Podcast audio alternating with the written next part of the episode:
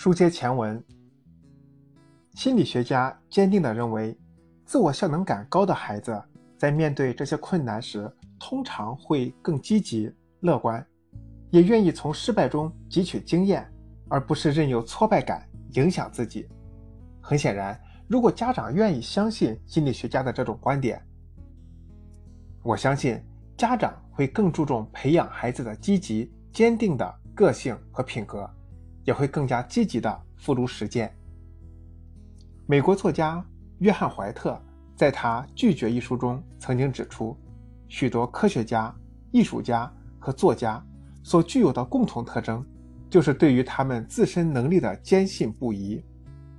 这种信念也使他们能够经受得住各种被拒绝、被否定的挫败之考验，并且仍然坚持自己的梦想。一定要实现它们。引用文中的一段话：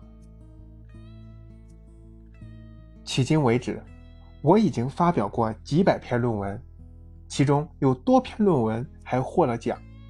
但是我在刚刚尝试写文章时，基本上没有一篇文章是第一次投稿就被接受的，因为第一稿总会有些问题。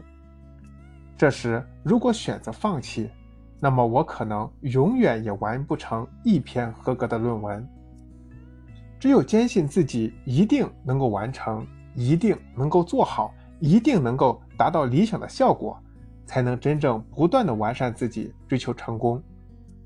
所以我的很多著作最后都完成了，很多论文也陆续发表了。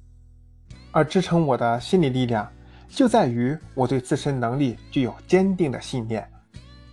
生活本来就处处有拒绝，自信才是最有力的支撑。如何判断自我效能感的高低？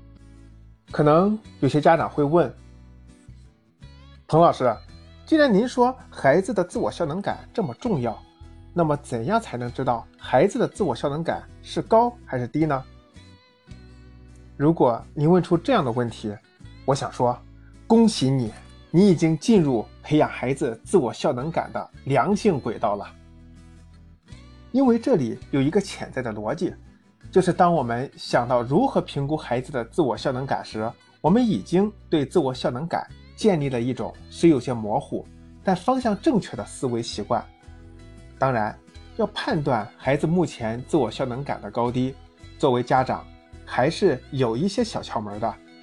比如，你平时可以假装不经意的问孩子以下五个方面的问题：第一，假如让你尽力去做一件事，你是不是觉得最后一定能够完成？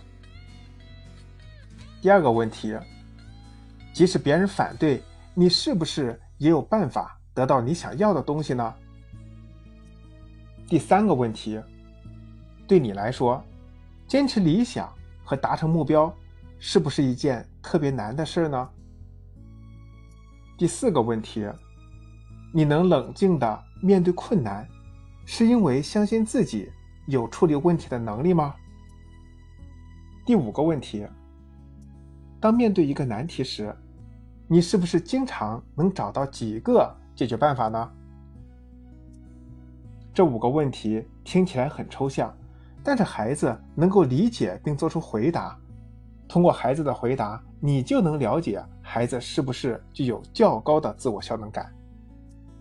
当然，如果你感觉孩子的自我效能感偏低，也不用着急，因为影响一个人自我效能感的因素有很多，只要对症下药，我们就完全可以帮助孩子提高自我效能感。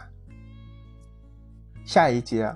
我将继续和您分享影响自我效能感的五个要素，欢迎您的继续关注，也欢迎您点赞留言，咱们可以一起交流，谢谢您。